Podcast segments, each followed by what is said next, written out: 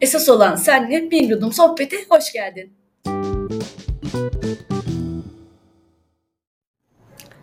Esas olan senle bir yudum sohbeti bugün böyle bir spontane ilerleyen bir konuşma olsun istiyorum. Aslında temelinde bir fikir tabii ki oluşmuş durumda.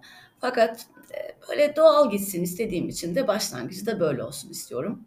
Hani böyle sıkıştığın, arafta kaldığın, aldığın kararları tekrar sorguladığın ya da karar vermede eskiye oranla zorlandığın, bunu seni baskılayan şeyi, nedenini, sebebini bilemediğin, kimi zaman da aslında kararın ne olduğunu, doğru olduğunu, nasıl olması gerektiğini bildiğin halde girişimde bulunamadığın, cesaret gösterip o kararı aldığını ilan edemediğinde diyebiliriz. Anlar olur ya böyle.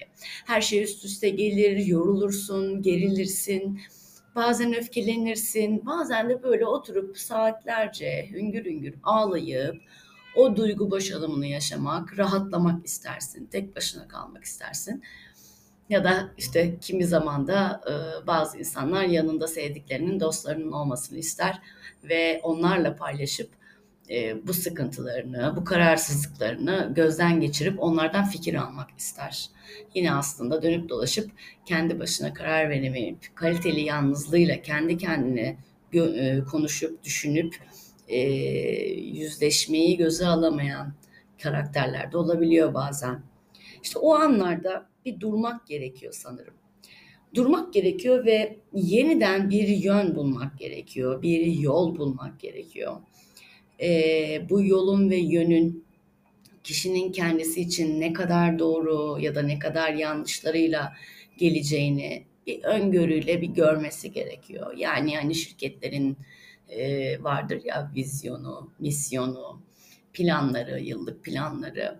Hani onun gibi kendinizi de aslında eğer bir birey olarak hayatınızı şekillendiremediğinizi, yol bulup yön veremediğinizi düşündüğünüz zaman belki bakış açısı olarak farklı bir bakış açısı deneyip bir proje değerlendirir gibi düşünüp bir süreç haritası çizilebilir. Bu yön vermeyle beraber bir geminin kaptanı olduğunuzu düşündüğümüzde bir kaptan edasıyla derin okyanuslarda, fırtınalı bir havada, sığ denizlerde uygun rotayı belirleyebilmeyi de tecrübe etmek gerekir. Rüzgarı hesaba katarak, etki altında kalmadan, onun yerine etkili bir iz bırakarak karaya ulaşmayı tercih etmeli. Yani hedef belirlemeli ve bu hedefe doğru da istikrarlı bir şekilde iniş ve çıkışları da göze alarak yola devam etmek gerekir. Çözüm kadar sürecin önemli olduğu da işte bu noktada beliriyor. Hayatta göğüs gerdiklerini ve göğsünü kabartanları, yani başarılarını ve başarılı hissettiğin, mutlu hissettiğin anları düşünmek, onur, gururu ile kendinle olan tecrübelerin, yaşamın içinde iz bırakmalı, hayatın içinde iz bırakmalı olan durumların ya da iz bıraktıkların, bunların hepsini bir gözden geçirmek gerekiyor sanki yeni bir yol bulabilmek için ve o yoldan sonra da yönüne doğru devam edebilmek için. Etrafın etkisinden ziyade ben olmanın temelinde biliyoruz ki bir kendimize güven, sevgi ve saygı geliyor. Biz bu üçlüyü oluşturduğumuz zaman zaten ne istediğimizi, neyi sevdiğimizi ve nelerden hoşlanıp hoşlanmadığımızı, sınırlarımızı da belirliyoruz. Hep konuştuğumuz şeyler.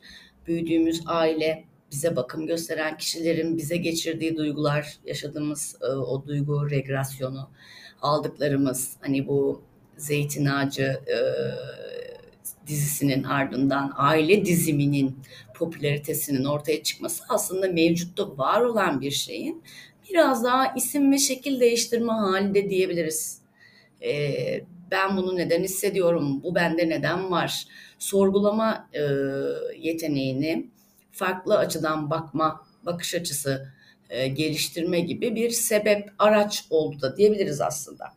Yani demem o ki tercihlerimiz, teşebbüslerimiz, hayata karşı, kendimize karşı yaptıklarımız, bulunduğumuz ortamlardaki davranışlarımız, tutumlarımız ve tecrübelerimiz bizi biz yapan şey aslında bu dünyada.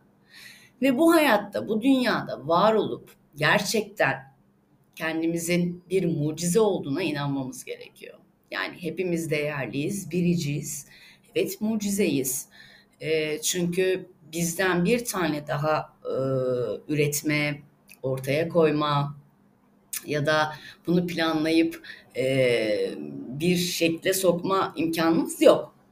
Parmak izlerimizin farklılıkları, karakterlerimizin buna eşdeğer farklılıkları, yaşantılarımız, gördüklerimiz, kültürümüz, her şeyimiz farklı ise biz özeliz demektir. İnsanın bazen işte başta da söylediğim gibi çok sıkıştığında, arafta kaldığında, karar veren ve kararlarından emin olan biriyken bir anda o verdiği kararları sık sık sorgulamaya başladığında veya kararsızlıkları oluşmaya başladığında bir durmak gerekiyor. Otomatik pilotun yorgunluğu, zihnin dinlenmesi. Biliyorsunuz uyku da zihnimizi dinlendiriyor, bedenimizi değil. O yorgunluğun bir şekilde durulması için, bir bulanık suyun berraklığına ulaşabilmesi için beklediği süre gibi düşündüğümüz zaman bizim de zihnimizin bu bulanıklığından arınması için beklememiz gerektiğini düşünerek tekrardan yeniden başlamak için o cesareti, o gücü topladığımızda da ayağa kalkarak bir yol ve bir yön belirlememiz gerektiğini de unutmamamız gerekiyor diye düşünüyorum. Sizler ne düşünüyorsunuz bu konuda bilmiyorum ama sesli mesajla ya da maille cevaplarınızı gönderirseniz çok da mutlu olurum. Kıymetli vaktinizi beni dinlemek için ayırdığınızdan dolayı da sizlere teşekkürlerimi iletiyorum. Sevgiyle kalın, hoşça kalın.